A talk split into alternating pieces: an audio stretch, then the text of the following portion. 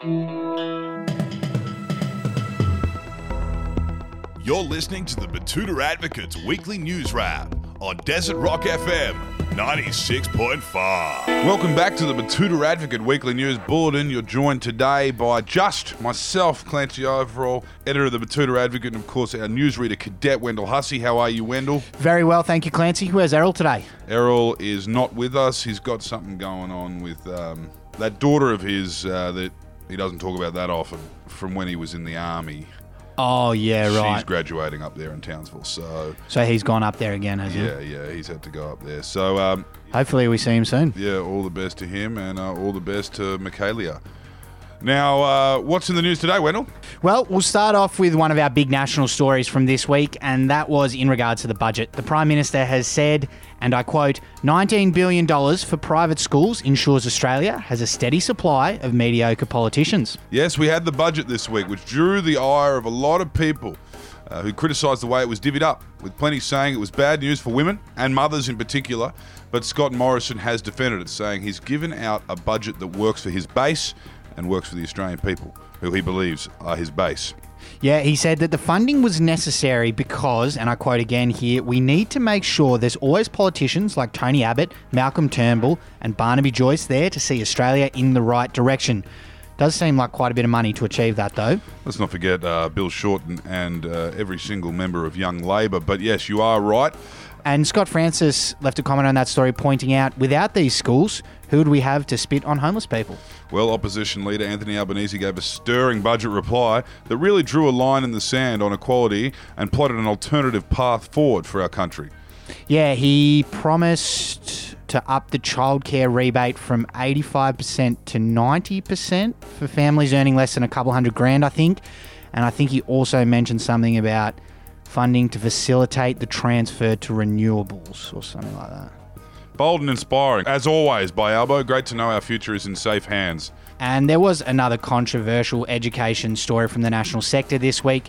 The headline on that one was Bloke who studied economic geography at university says we need to focus on relevant degrees. That's right, of course, we are talking about Scott Morrison, the uh, UTS alumni, University of Technology in Sydney, I believe that is.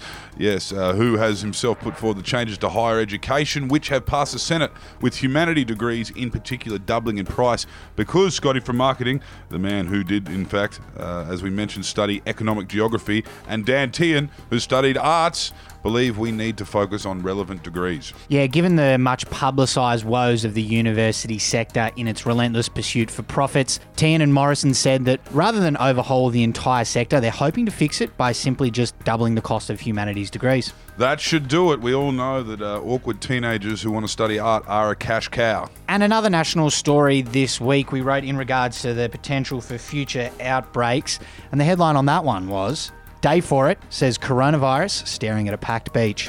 Yes, a COVID 19 particle was spotted licking its lips as it prepared to walk onto a crowded beach in our entitlement belts of Bondi, and of course, an hour at a time down there in Victoria. The virus apparently made sure to slip, slop, slap before heading out there to soak up the sun and spread the love. I understand that this shit happens at Bondi and Coogee and on the Goldie and places like that, but why are people so set on getting out onto the glorified sandpit that is St Kilda Beach, Clancy?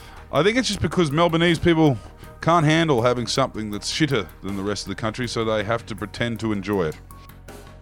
There you go. In some international news now, David Attenborough has changed his tune on fossil fuels after learning Australia's recovery depends on gas. Now, David has been on a real crusade before this, releasing a new Netflix doco and joining Instagram to try and convince people of the world that we need to do something about climate change quite urgently. But that's all changed now. Yes, he's obviously realised that our COVID recovery task force in Australia, which is just a bunch of gas lobbyists, has told the government that gas is the way of the future. So after hearing that, he's dropped it for now. Fossil fuels aren't too bad. Maybe he'll try again and convince us uh, otherwise when uh, things are sorted economically over here, of course. Should just be in a couple of years' time. And our last story of the week comes from town, with a Year 12 student becoming the first person in the family to experience stress. Yes, exams are gearing up right around the country, and it means an entire year of school kids are becoming the first people to ever experience a little bit of pressure.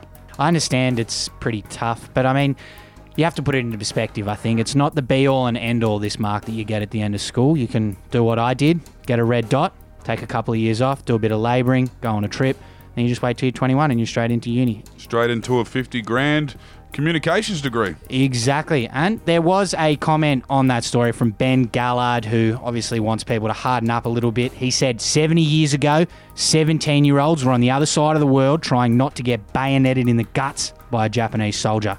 I really hope she gets a lot of likes on Instagram to offset the pain of her exams. Yes, Ben, good stuff there, mate. Great commentary and great contribution. Of course, that's what the kids need. They need to be sent to Japan to try and not die. That'll fix them. Good stuff. Yeah, you might not know this, Ben Gallard, but you're also a pretty high chance of getting a bayonet to the stomach in your local Westfields car park, I reckon. Yes, particularly down there in South Betoota, of course. Alrighty, well, that is all I've got here in front of me, so that'll do us for another week in news. We'll be back again at the same time next week, hopefully with Errol Parker if he's back from Townsville to bring you all of the biggest stories. Until then, kia ora. Hooroo.